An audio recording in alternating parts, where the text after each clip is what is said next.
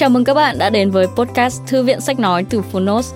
Ở podcast này, chúng tôi chia sẻ phần mở đầu và chương 1 của những sách nói bán chạy thuộc nhiều lĩnh vực và chủ đề khác nhau, được đội ngũ của Phonos chọn lọc kỹ lưỡng. Mong là thông qua podcast, các bạn sẽ tìm thấy những quyển sách phù hợp cho bản thân, kiến thức hữu ích cũng như những nguồn cảm hứng cho đời sống tinh thần và sự nghiệp. Podcast Thư viện Sách Nói được phát sóng đều đặn hàng ngày. Mời các bạn cùng đón nghe! Và nếu yêu thích nội dung này, hãy tải ngay ứng dụng âm thanh số và sách nói có bản quyền Phonos để nghe trọn vẹn cuốn sách. Ngoài ra, Phonos còn sở hữu hàng ngàn nội dung hấp dẫn khác như tóm tắt sách, ebook, thiền, chuyện thiếu nhi, chuyện ngủ, nhạc chủ đề, vân vân. Còn bây giờ, hãy cùng lắng nghe chương 1 của cuốn sách hôm nay nhé!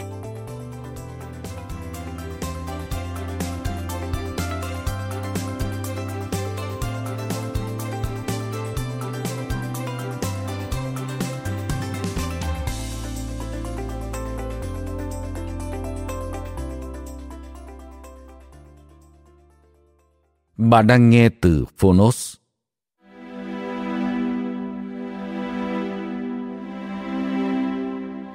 Đàn ông.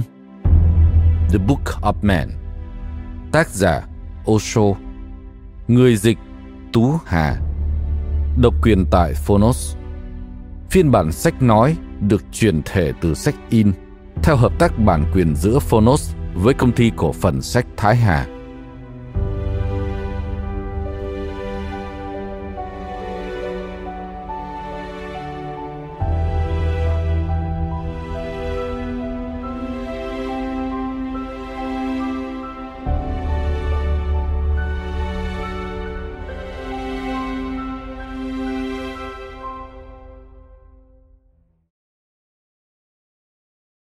Lời nói đầu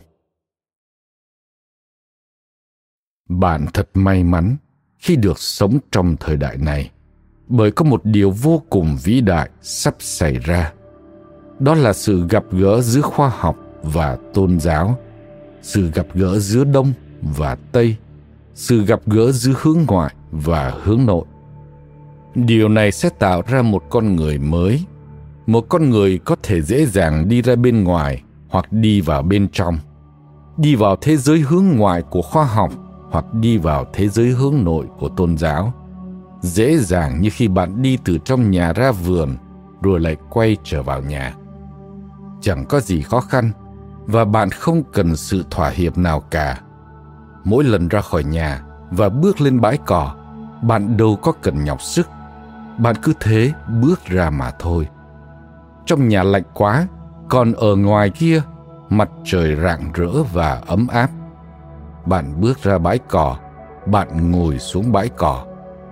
Rồi khi bên ngoài trở nên quá nóng, bạn lại đi vào nhà vì bên trong rất mát mẻ. Chỉ đơn giản vậy thôi. Một con người toàn diện sẽ có thể dễ dàng đi vào khoa học và tôn giáo như bạn ra vào nhà mình vậy. Cả bên trong lẫn bên ngoài đều thuộc về người đó. Carl Gustav Jung đã chia con người ra làm hai loại, hướng nội và hướng ngoại. Cách phân loại này có giá trị trong quá khứ nhưng sẽ hoàn toàn vô giá trị trong tương lai vì con người tương lai sẽ đồng thời là cả hai. Trong quá khứ, chúng ta luôn phân loại theo cách này, nhưng con người tương lai sẽ không là đàn ông mà cũng không là đàn bà. Ở đây tôi không nói đến khía cạnh sinh học. Về mặt sinh học, đàn bà sẽ vẫn là đàn bà và đàn ông sẽ vẫn là đàn ông. Nhưng về mặt tâm linh, người đàn ông tương lai sẽ có các đặc điểm nữ tính nhiều như người đàn bà. Và người đàn bà tương lai cũng sẽ có các đặc điểm nam tính nhiều như người đàn ông. Về mặt tâm linh, sẽ không thể gọi họ là đàn ông hay đàn bà được nữa. Và đó chính là sự giải phóng đích thực, không chỉ là sự giải phóng của người đàn bà mà còn là sự giải phóng của người đàn ông, sự giải phóng khỏi trạng thái tù túng, sự giải phóng khỏi những phân loại mang tính bó buộc, sự giải phóng khỏi mọi tên gọi. Con người sẽ không còn là người đạo hindu, người đạo hồi, người đạo cơ đốc. Con người sẽ không còn là người ấn độ, người đức, người anh. Con người sẽ không còn là người da trắng hay người da đen không phải là không còn màu da. Người da trắng sẽ vẫn là người da trắng, và người da đen sẽ vẫn là người da đen, mà là những điều này sẽ chẳng còn quan trọng hay mang tính quyết định. Chúng chỉ là những điều vụn vặt, vô nghĩa.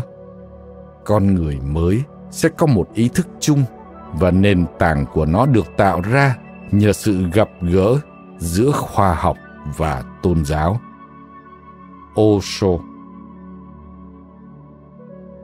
mời các bạn xem phần lời ngỏ được đính kèm trên ứng dụng.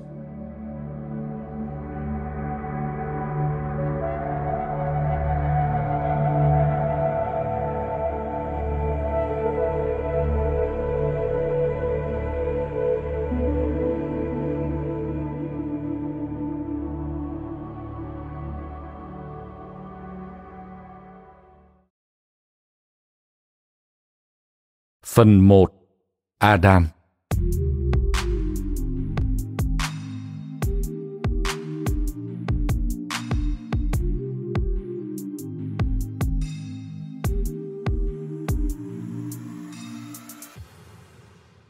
Nổi loạn có nghĩa là rũ bỏ toàn bộ quá khứ và sống trong hiện tại mà không tuân theo bất kỳ truyền thống nào, không tuân theo bất kỳ tâm trí nào, không tuân theo bất kỳ kiến thức nào. Sống như một đứa trẻ, sống như thể bạn là con người đầu tiên, như thể bạn là Adam. Đó chính là nổi loạn. Adam thực sự đã nổi loạn, nổi loạn với cả chính Chúa Trời – ông hẳn là một con người vô cùng đẹp đẽ. Ông là con người đầu tiên thế nhưng ông đã thực hiện một điều vô cùng quan trọng. Đó là ông đã nổi loạn. Ông nổi loạn với một mệnh lệnh vô lý của chúa trời một mệnh lệnh bất công ông đã không vâng lời, và điều đó thật tốt nếu ông vâng lời, thì tất cả chúng ta đã không ở đây chúng ta ở đây vì ông đã làm trái lời chúa trời chúng ta nợ Adam rất nhiều vì điều đó, và còn nợ Eva nhiều hơn. Đó là lý do tại sao tôi lại vô cùng kính trọng người phụ nữ. Thực ra đó là sự kính trọng dành cho Eva. Và tôi còn dành nhiều sự kính trọng hơn cho con rắn. Nó là sinh vật đầu tiên giác ngộ. Chính con rắn đã thuyết phục Eva và châm ngòi cho một cuộc nổi loạn vĩ đại. Adam là con người và mọi con người đều giống Adam. Mọi đứa trẻ đều ở trong vườn địa đàng, mọi đứa trẻ đều hạnh phúc như các con vật, hạnh phúc như người nguyên thủy, hạnh phúc như những cái cây. Bạn đã bao giờ quan sát một đứa trẻ chạy chơi trong rừng hay trên bãi biển chưa? Đứa trẻ đó vẫn chưa phải là con người, đôi mắt nó vẫn còn trong trẻo nhưng không có ý thức nó sẽ phải ra khỏi vườn địa đàng. Đó là ý nghĩa của việc Adam bị trục xuất ra khỏi vườn địa đàng. Ông không còn thuộc về cái hạnh phúc vô thức nữa. Ông đã có được ý thức bằng cách ăn quả của cây, biết điều thiện và điều ác. Ông đã trở thành con người. Không phải Adam chỉ bị trục xuất một lần, mọi Adam đều phải bị trục xuất hết lần này đến lần khác. Mọi đứa trẻ đều phải bị ném ra khỏi khu vườn của Chúa Trời. Đó là một phần của sự trưởng thành. Nỗi đau đó là nỗi đau của sự trưởng thành. Con người phải mất đi để giành lại, để giành lại một cách có ý thức. Đó vừa là gánh nặng, vừa là số phận. Vừa là đau khổ, vừa là tự do, vừa là vấn đề, vừa là vinh quang của con người.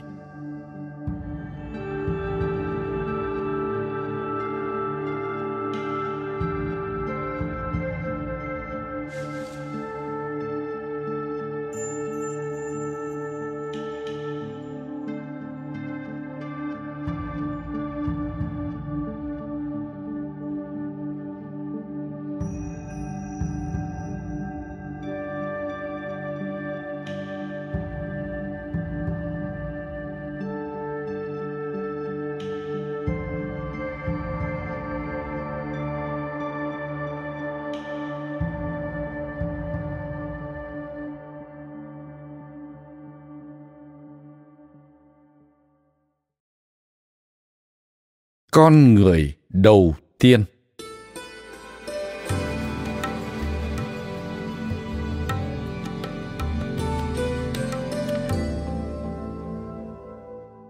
Trước khi người Do Thái và người Ả Rập cũng như những tộc người khác mang vị Chúa Trời của họ đến với phương Tây, thì người ta thờ thần Toami, Bacchus, Mithras và Apollo. Thần Diana có một bộ cung tên, thần Thor ở phương Bắc, còn ở phương Tây người ta thờ thần mẹ. Và rồi cái chết và sự phục sinh trở thành tôn giáo của phương Tây. Người ta trao giảng về tội lỗi. Tại sao Adam lại là một tội đồ? Tại sao mấy không giống như Theseus, Jason hay Aramis? Liệu có phải cái khái niệm tội lỗi chỉ là một chiêu trò không? Để khiến mọi người thiền? Tôi không theo đạo. Đối với tôi, chẳng có Chúa Trời nào cả ngoài cuộc đời này. Chúa Trời có sẵn trong cuộc đời. Chúa Trời không nằm ngoài cuộc đời. Chúa Trời chính là cuộc đời này Sống cuộc đời này một cách trọn vẹn chính là sống một cuộc đời thần thánh. Sống cuộc đời này một cách nửa vời chính là sống một cuộc đời phàm tục. Nửa vời chính là vô tôn giáo, trọn vẹn chính là thần thánh.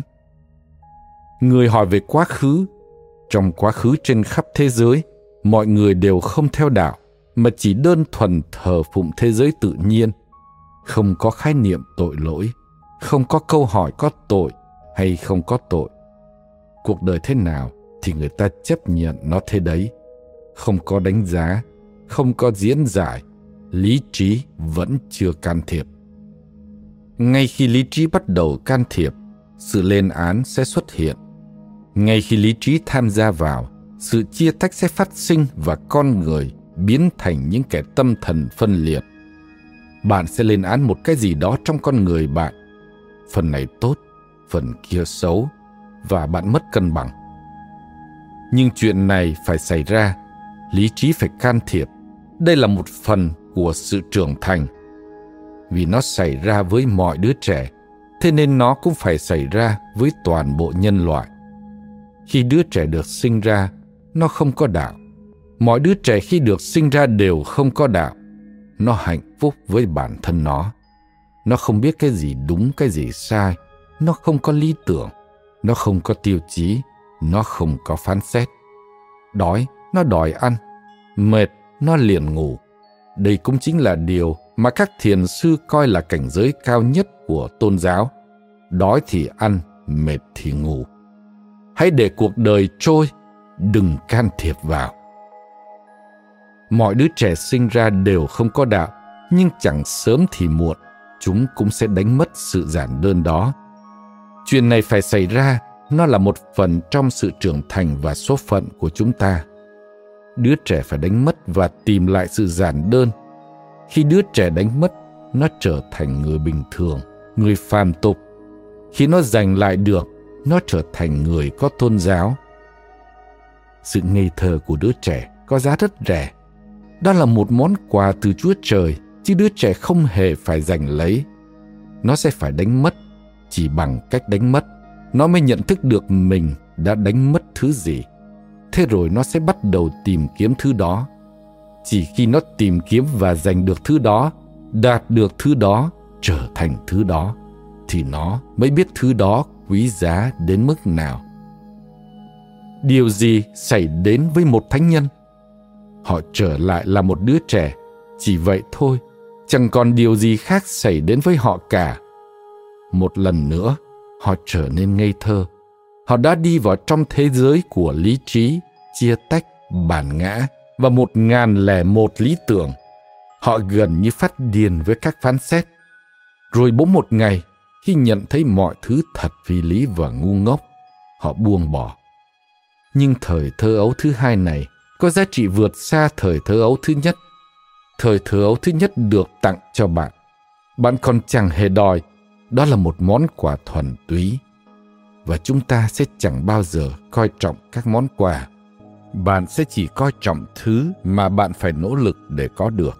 Phải chiến đấu để giành được. Và phải trải qua một hành trình dài mới tới được với nó. Trong đạo sufi có một câu chuyện như thế này một người cầu đạo đến gặp một nhà thần bí đạo Sufi. Anh ta hỏi, tôi đang đi tìm đạo sư của mình. Tôi nghe nói Ngài là một người thông thái. Ngài có thể cho tôi biết một đạo sư sẽ trông như thế nào không? Làm sao để tôi nhận ra được? Mà cứ cho là tôi tìm được đạo sư của mình đi nữa, thì làm thế nào tôi quyết định được người đó chính là đạo sư của mình? Tôi là một người mù, tôi ngu dốt, tôi chẳng biết gì cả. Người ta nói rằng nếu không tìm được một đạo sư thì sẽ chẳng thể nào tìm thấy Chúa Trời. Thế nên tôi đang đi tìm một đạo sư đây. Xin hãy giúp tôi với. Nhà thần bí đạo Sufi nói với anh ta rằng vì đạo sư mà anh tìm kiếm sẽ trông như thế này, với điều bộ như thế này, và ông ấy sẽ ngồi dưới một cái cây như thế này. Ông ấy sẽ mặc cái áo choàng như thế này và mắt ông ấy sẽ như thế này. Người cầu đạo cảm ơn nhà thần bí và lên đường đi tìm. 30 năm trôi qua, người cầu đạo này đã phiêu bạt gần như khắp thế giới, nhưng anh ta vẫn chưa tìm được vị đạo sư giống như lời mô tả của nhà thần bí. Mệt mỏi, kiệt sức, tức giận, anh ta quay trở lại quê hương và đi gặp nhà thần bí. Nhà thần bí đã rất già, nhưng đúng vào khoảnh khắc người cầu đạo lại gần, anh ta đã thấy nhà thần bí vẫn đang ngồi dưới cái cây đó. Đột nhiên anh ta thấy đây chính là cái cây mà nhà thần bí đã mô tả. Đây chính là cái áo choàng mà nhà thần bí đã mô tả. Đây chính là đôi mắt và đây chính là sự tĩnh lặng mà nhà thần bí đã mô tả. Đây chính là phúc lành khi có sự hiện diện của một đạo sư.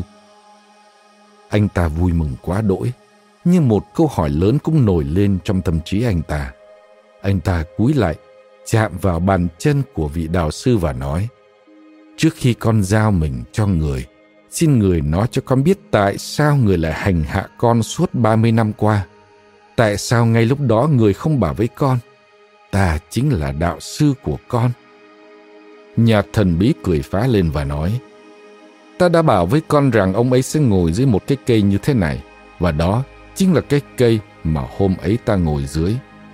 Ta cũng đã bảo với con rằng, cái áo choàng ông ấy mặc sẽ như thế này.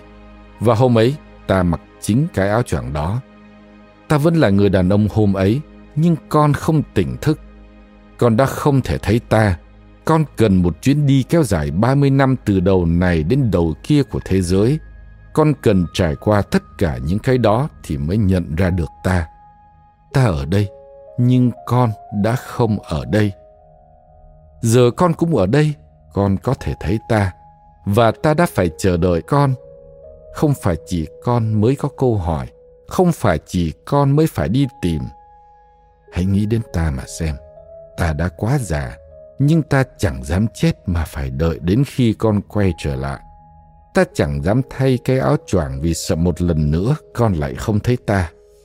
Trong suốt ba mươi năm ta chẳng dám rời khỏi cái cây này nửa bước. Nhưng con đã đến. Chuyến đi quá dài. Nhưng đây là con đường một người cần đi để khám phá ra.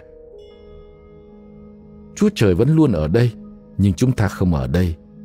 Đứa trẻ phải lạc đường. Nó phải thực hiện chuyến hành hương kéo dài 30 năm. Mọi đứa trẻ đều phải lạc đường, mọi đứa trẻ đều phải đi chệch hướng. Chỉ khi đi chệch hướng, chỉ khi chịu khổ, nó mới có thể thấy, mới đạt được sự sáng suốt và thông tỏ. Chỉ khi lao vào một ngàn lẻ một thứ nó mới bắt đầu đi tìm những thứ có thật. Chúng ta phải khám phá những thứ không thật. Những thứ không thật thường hấp dẫn và thu hút. Với lại làm sao bạn có thể biết được những thứ có thật? Nếu bạn chưa biết đến những thứ không thật đứa trẻ biết những thứ có thật, nhưng nó chưa biết những thứ không thật. Vì thế nó không thể định nghĩa những thứ có thật. Đứa trẻ biết chúa trời, nhưng nó chưa biết thế giới. Vì thế nó không thể định nghĩa chúa trời. Mọi đứa trẻ khi được sinh ra đều như một vị thánh. Nhưng chúng phải trở thành tội đồ để sau đó đạt được thời thơ ấu thứ hai. Nếu bạn không đạt được thời thơ ấu thứ hai bạn đã bỏ lỡ cuộc đời mình. Vì vậy đừng nghĩ ngợi và đừng bật tâm đến chuyện bạn đã đánh mất nó. Mọi người đều phải đánh mất nó. Đây không phải là vấn đề. Vấn đề chỉ nằm ở chỗ bạn đi mãi đi mãi mà không bao giờ quay trở lại. Nếu người cầu đạo đi mãi đi mãi 30 năm, 30 kiếp, 300 kiếp, 3.000 kiếp, đi mãi đi mãi và không bao giờ quay trở lại, không bao giờ đạt được thời thơ ấu thứ hai thì khi đó mới thực sự là vấn đề. Hãy mắc sai lầm. Đã là con người thì phải mắc sai lầm. Đó là cách để học hỏi. Hãy đi chệch hướng. Đi chệch hướng là cách để trở về nhà. Hãy lãng quên Chúa Trời để bạn có thể ghi nhớ người. Hãy thoát khỏi Chúa Trời để một ngày nào đó bạn sẽ khao khát đến mức cháy bỏng và phải tìm đến người một lần nữa như một con thiêu thân. Chuyện này cũng phải xảy ra với toàn thể nhân loại.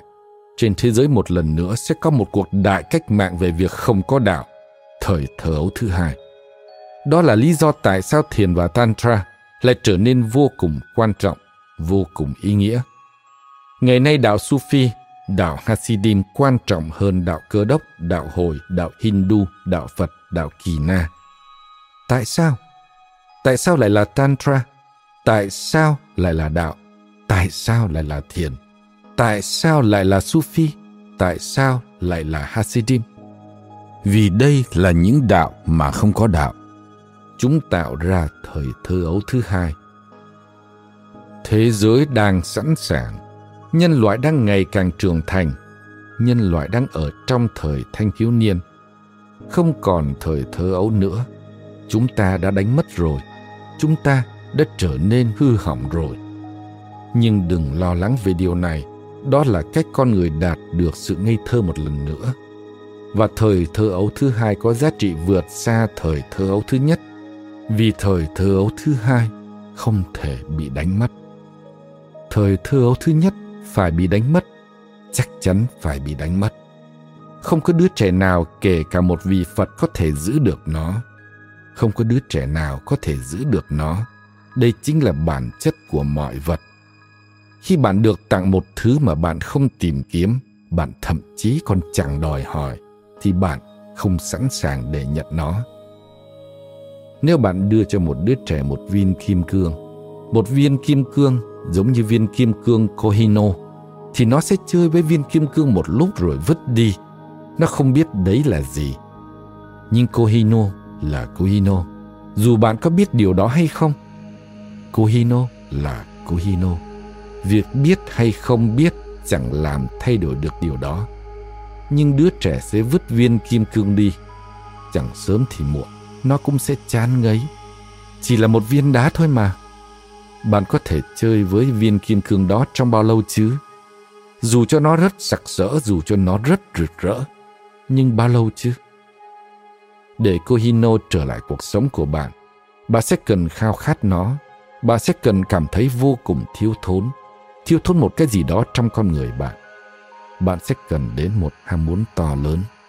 Mọi ham muốn khác đều phải trở thành những ham muốn thấp hơn và Chúa Trời trở thành ham muốn tột đỉnh, ham muốn tối hậu. Chúa Trời luôn ở đây. Điều này xảy ra với trẻ em, nó xảy ra với các xã hội, nó xảy ra với các nền văn minh, nó xảy ra với toàn thể nhân loại. Vì vậy đừng lo lắng về đạo cơ đốc, nó cũng là một phần. Đạo cơ đốc hay các tôn giáo kiểu đó nằm giữa hai thời thơ ấu này thời thơ ấu thứ nhất và thời thơ ấu thứ hai. Chúng lên án, chúng hét lên rằng bạn đã đi chệch hướng. Hãy quay trở lại. Chúng kéo bạn lại, chúng khiến bạn sợ hãi. Chúng cho bạn những sự kích thích lớn rằng nếu quay trở lại, bạn sẽ đạt được những phần thưởng lớn, những phần thưởng trên thiên đường. Nếu không quay trở lại, bạn sẽ bị ném xuống địa ngục.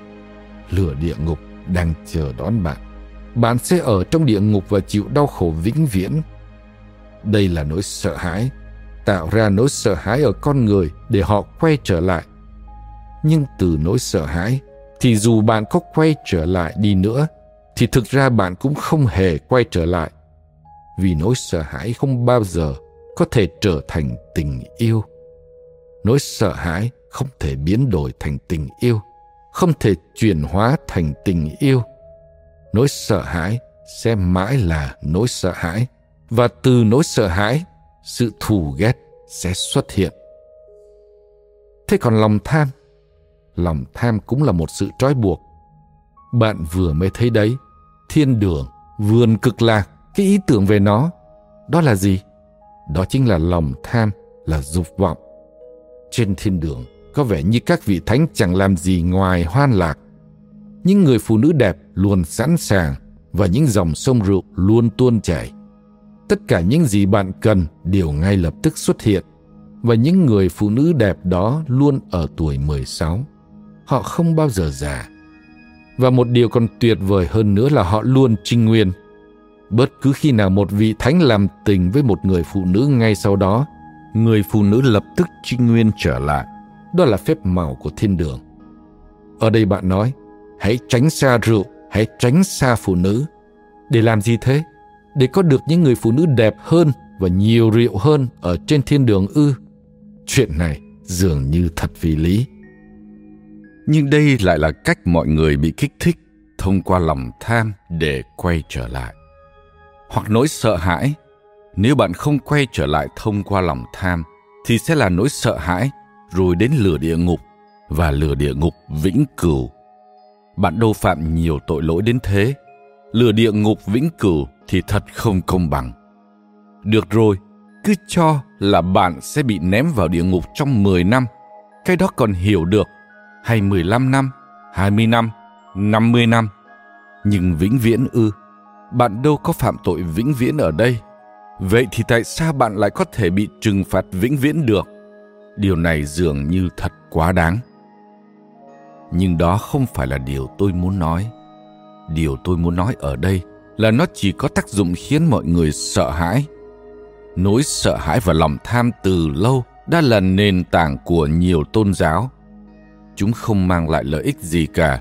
Chúng chỉ phá hoại con người ta mà thôi. Chúng không thu hút những người can đảm. Chúng chỉ thu hút những kẻ hèn nhát.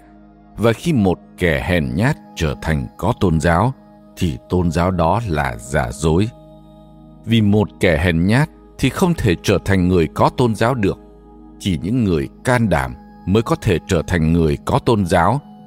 Tôn giáo cần rất nhiều can đảm nó là một cú nhảy vào cách chưa biết. Nó là một cú nhảy vào vùng biển chưa có trên bản đồ, mà cũng chẳng có bản đồ trong tay. Nó là việc buông bỏ quá khứ và đi vào tương lai. Nó là việc đi vào sự thiếu an toàn. Nó không thể bắt nguồn từ sự hèn nhát. Trong những ngôi đền, thánh đường và nhà thờ, những kẻ hèn nhát tụ tập lại với nhau, họ đang run rẩy vì sợ hãi và họ đầy lòng tham trôi nổi trong lòng tham bùng cháy với lòng tham ngóng đợi với lòng tham. Những kẻ hèn nhát và đầy lòng tham đó không thể trở thành người có tôn giáo được. Nền tảng của tôn giáo là buông bỏ mọi nỗi sợ hãi và buông bỏ mọi lòng tham để đi vào cái chưa biết. Chúa Trời là cái chưa biết, cái ẩn mình. Ngài ẩn mình ở đây, trong những cái cây, trong những hòn đá, trong bạn và trong tôi. Nhưng để đi vào thực tại đang ẩn mình đó, sự huyền bí đó, con người cần rất nhiều can đảm. Đó là việc đi vào trong đêm tối mà không có một chút ánh sáng nào. Vào một buổi đêm trời tối đen, một thiền sư chào tạm biệt một đệ tử. Người đệ tử đó hơi sợ vì anh ta sẽ phải đi qua một khu rừng dài ít nhất 16 cây số. Khu rừng đó còn rất hoang sơ. Ở đó có những loài động vật hoang dã mà hiện lại là buổi đêm, trời tối đen, không trăng. Lúc này cũng đã muộn, buổi đêm đã trôi qua được gần một nửa. Mãi trò chuyện với vị thiền sư anh ta đã quên cả thời gian thấy anh ta có phần sợ sệt vị thiền sư nói, trông con có vẻ hơi lo lắng, nên ta sẽ cho con cây đèn này. Vị thiền sư đặt một cái đèn nhỏ vào tay anh ta và thắp sáng cây đèn. Người đệ tử cảm ơn vị thiền sư và bước xuống các bậc thang. Vị thiền sư gọi anh ta và nói, chờ đã. Rồi vị thiền sư đến gần và thổi tắt cây đèn. Ngài nói một đạo sư thực sự sẽ trao lòng can đảm, chứ không cổ suý sự hèn nhát. Con hãy đi vào trong bóng tối và trở thành ánh sáng của riêng mình. Con hãy ghi nhớ rằng, ánh sáng của người khác không giúp ích được gì cho con cả. Con sẽ phải giành lấy ánh sáng của riêng mình. Hãy trở thành một ngọn lửa của chính mình. Hãy đi vào trong bóng tối. Hãy can đảm vị thiền sư nói một đạo sư thực sự sẽ không cổ suý sự hèn nhát bằng một hành động nhỏ là thổi tắt cây đèn vị thiền sư đã trao đi một thông điệp quan trọng tôn giáo chỉ dành cho những người can đảm những người theo Chúa Giêsu là những người can đảm. Họ không nhiều, họ rất ít, có thể đếm trên đầu ngón tay. Những người theo Đức Phật là những người can đảm. Những người ở với tôi là những người can đảm. Khi tôi qua đời, con cháu của bạn có thể tôn kính tôi, nhưng chúng không phải là những người can đảm. Tôn giáo chỉ tồn tại khi có một đạo sư là hiện thân sống của tôn giáo đó. Khi đạo sư qua đời thì tôn giáo cũng chết. Những kẻ hèn nhát tụ tập lại với nhau xung quanh một tôn giáo chết. Khi đó không có nỗi sợ hãi. Họ thờ những thánh kinh họ thờ những từ ngữ, họ thờ những bức tượng, toàn những thứ chết. Nhưng hễ có một giêsu ở đó, hay một đức phật ở đó, hay một mohammed ở đó, họ lại rất sợ hãi. Họ tìm một ngàn lẻ một cách để chạy trốn. Họ tìm một ngàn lẻ một cách để biện minh cho sự chạy trốn của mình. Họ lên án vị đạo sư đích thực. Tại sao? Vì đạo sư đích thực sẽ không ủng hộ sự hèn nhát của họ, ngài sẽ không nhồi thêm cho bạn bất kỳ lòng tham nào nữa. Bạn đã có quá nhiều rồi, và ngài sẽ không làm bạn sợ hãi. Ngài chỉ làm có một việc là lấy đi nỗi sợ hãi và lòng tham ra khỏi con người bạn, để bạn có thể sống cuộc đời mình một cách trọn vẹn. Các tôn giáo có tổ chức không phải là các tôn giáo thật các tôn giáo vô tổ chức nổi loạn, phi chính thống, có đức tin dị thường mới là các tôn giáo thật. Luôn luôn là vậy. Tôn giáo luôn luôn xuất hiện dưới hình thức một sự nổi loạn. Tinh thần của nó chính là tinh thần nổi loạn. Thời đại của các tôn giáo có tổ chức đã qua rồi. Trong tương lai, một loại tôn giáo hoàn toàn khác, một loại xu thế hoàn toàn khác sẽ phủ khắp trái đất. Các tôn giáo sẽ biến mất sẽ chỉ còn một loại là tính tôn giáo. Mọi người sẽ tự tìm lấy tôn giáo của riêng mình. Mọi người sẽ tự tìm lấy lời cầu nguyện của riêng mình, cách cầu nguyện của riêng mình. Không cần phải đi theo ý tưởng đã được bất kỳ ai đặt sẵn. Đó không phải là con đường. Đó không phải là cách đi của người can đảm. Đó là cách đi của kẻ hèn nhát chúa trời luôn sẵn đó bạn chỉ cần trở nên can đảm để nhìn vào đôi mắt người bạn nói với tôi rằng và rồi cái chết và sự phục sinh trở thành tôn giáo của phương tây đúng là thế đạo cơ đốc chưa bao giờ liên quan đến chúa giêsu nó liên quan đến cây thánh giá nhiều hơn. Nó không thờ Chúa Giêsu, nó thờ cây thánh giá. Cây thánh giá là một biểu tượng của cái chết. Tại sao? Bởi vì cái chết là nỗi sợ hãi căn bản. Việc khiến mọi người cảnh giác với cái chết sẽ khiến họ sợ hãi.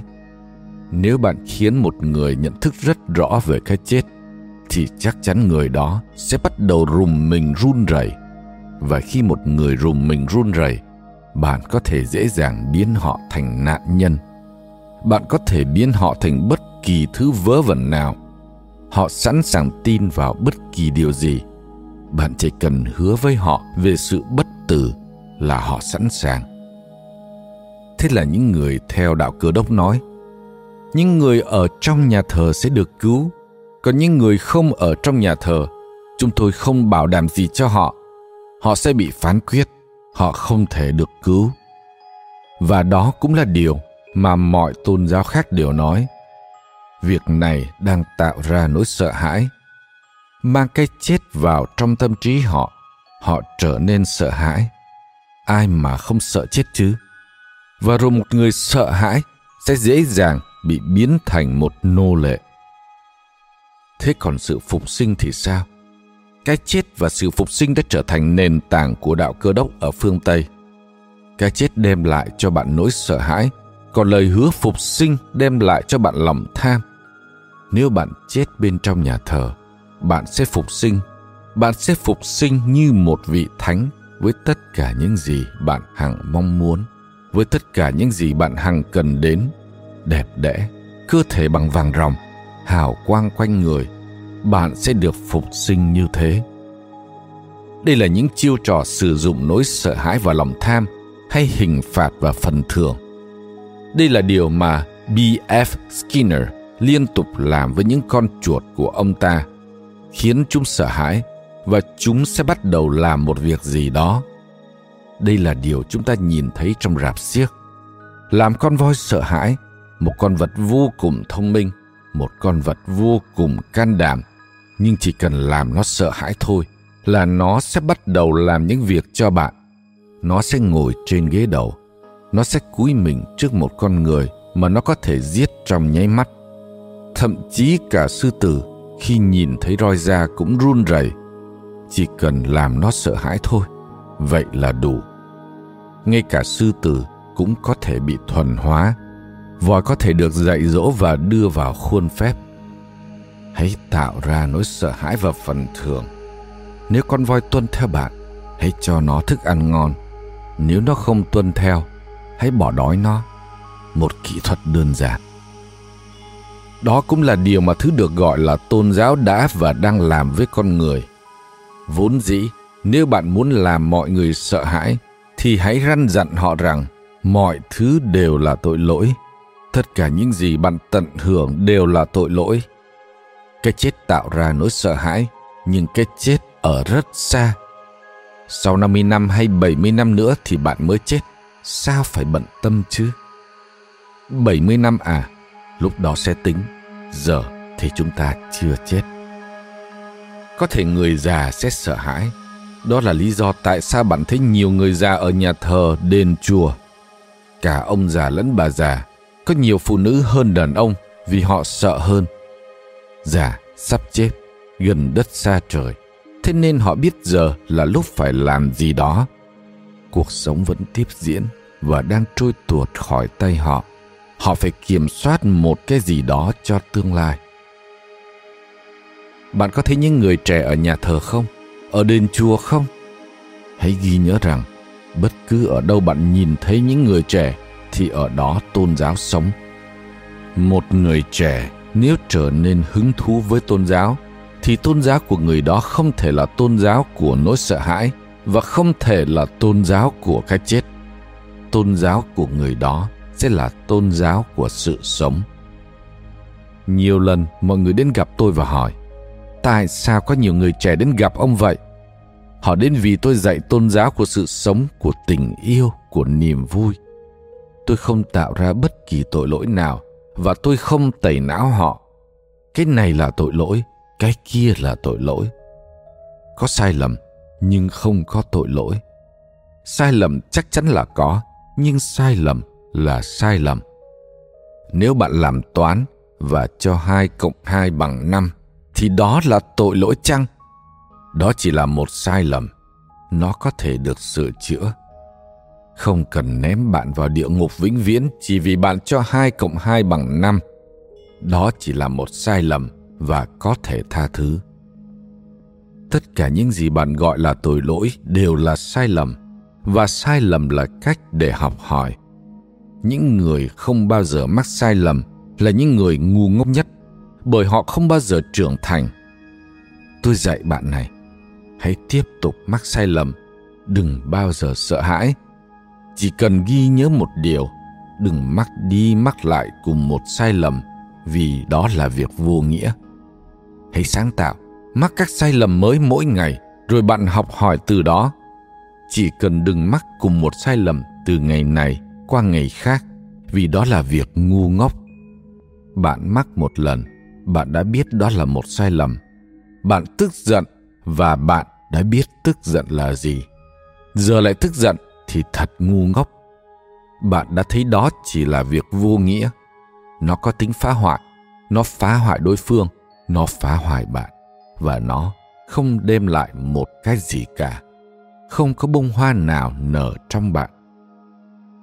Bạn tồi tệ đi vì tức giận, bạn không tốt đẹp lên.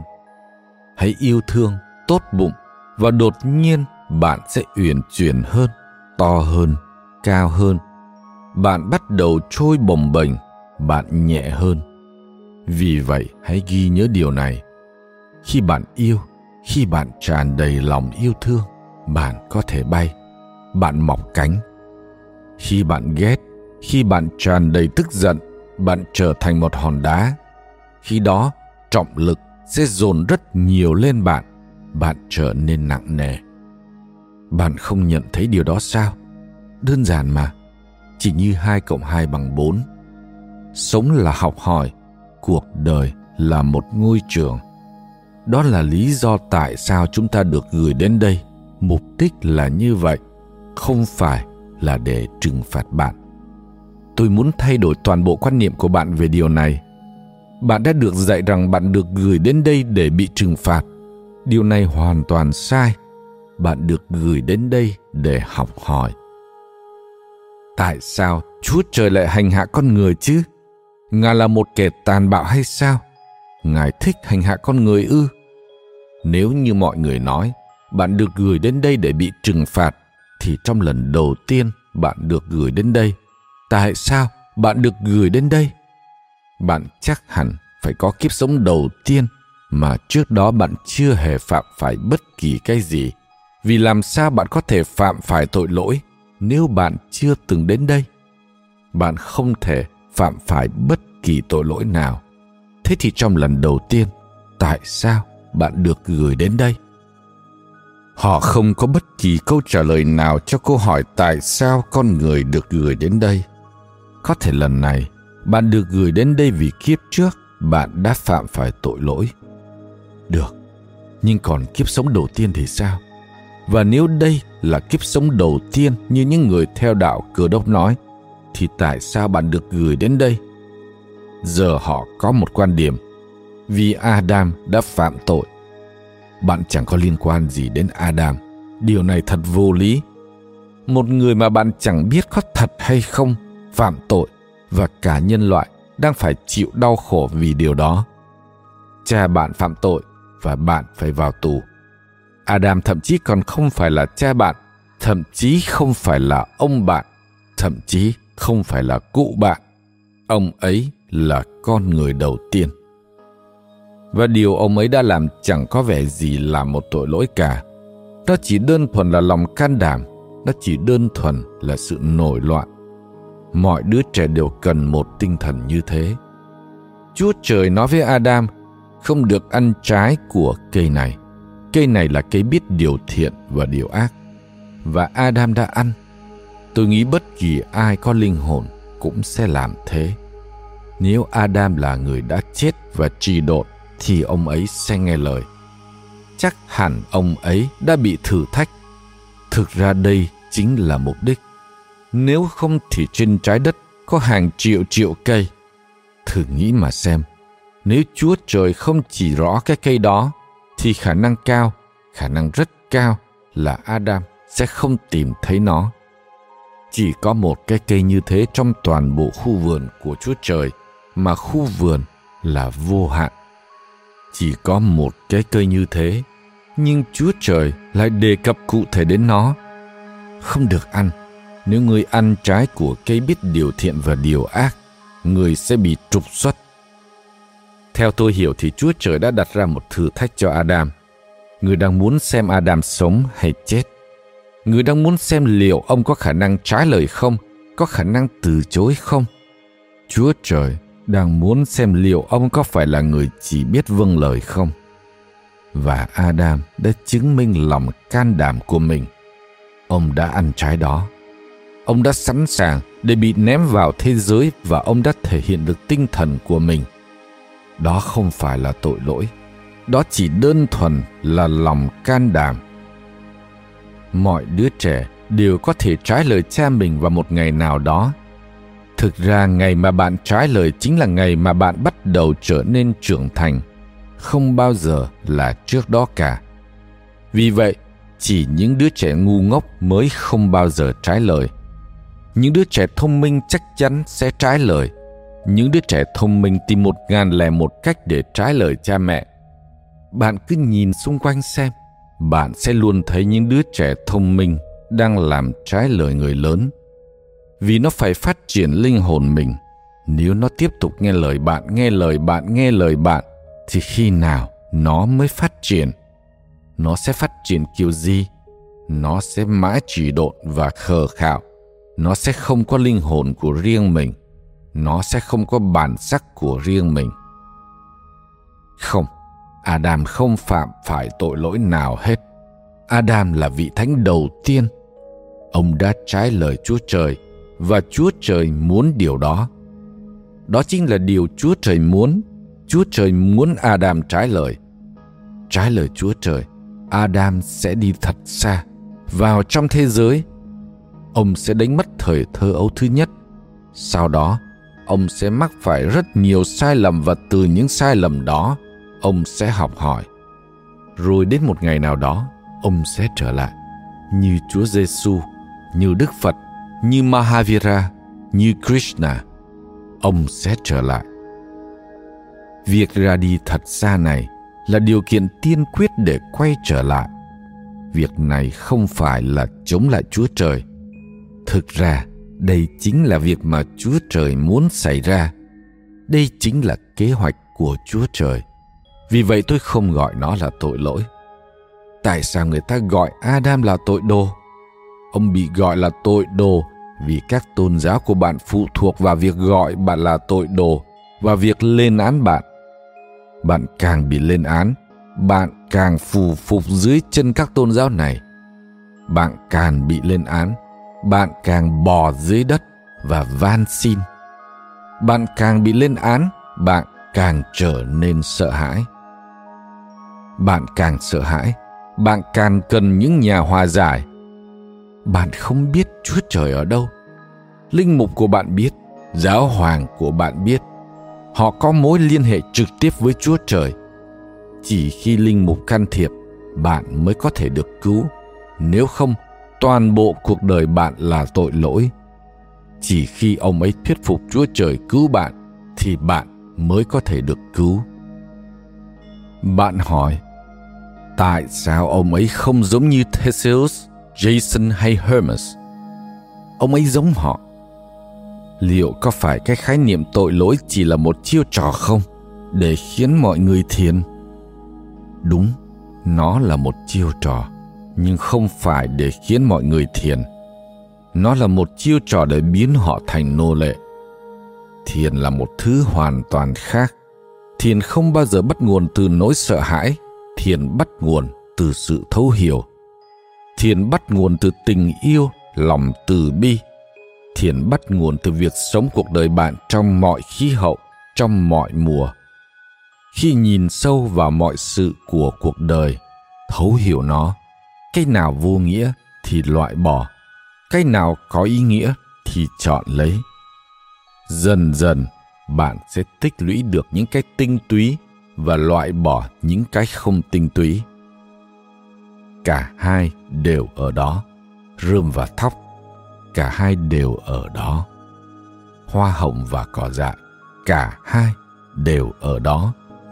Con người phải phân biệt giữa rơm và thóc con người phải vứt rơm đi và thu lấy thóc.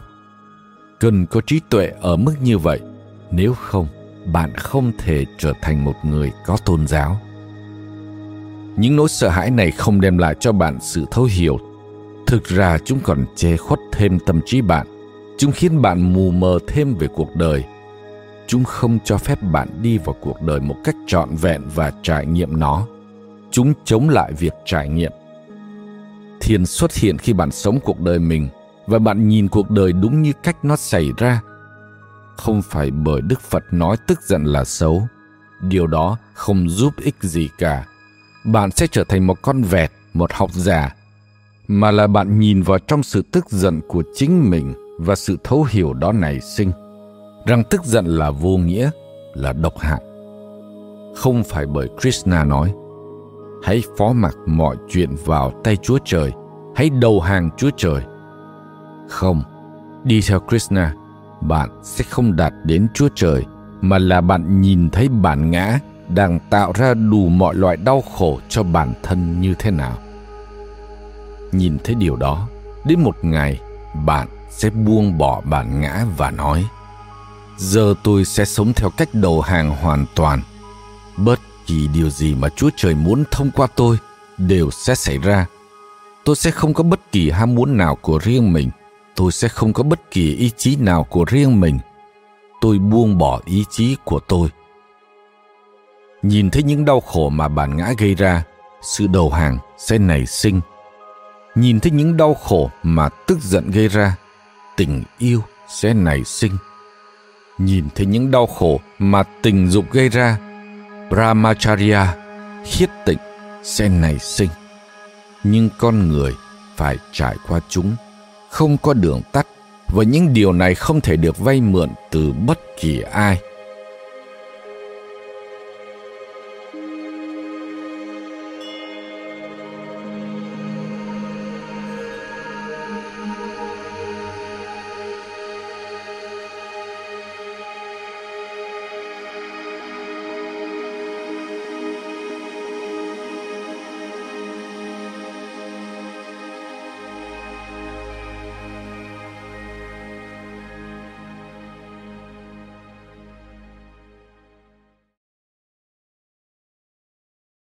Trong nhiều thế kỷ, người ta không ngừng rao giảng rằng con người hiện đại đang chịu đau khổ vì tội lỗi của chính mình, nhưng không phải thế.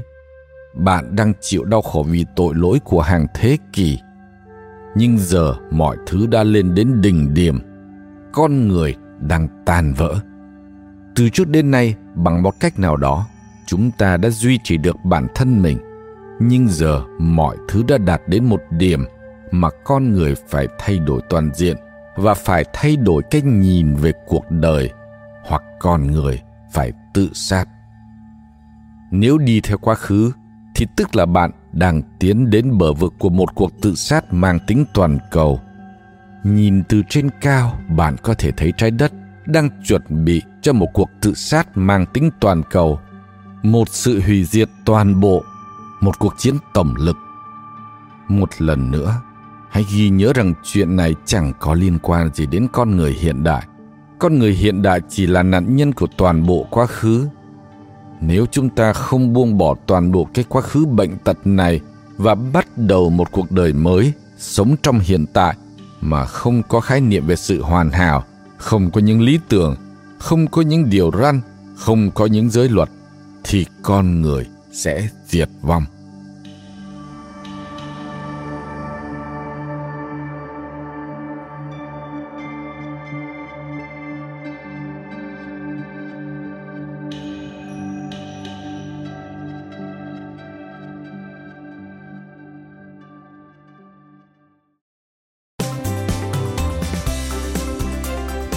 Cảm ơn các bạn vì đã lắng nghe podcast Thư viện Sách Nói.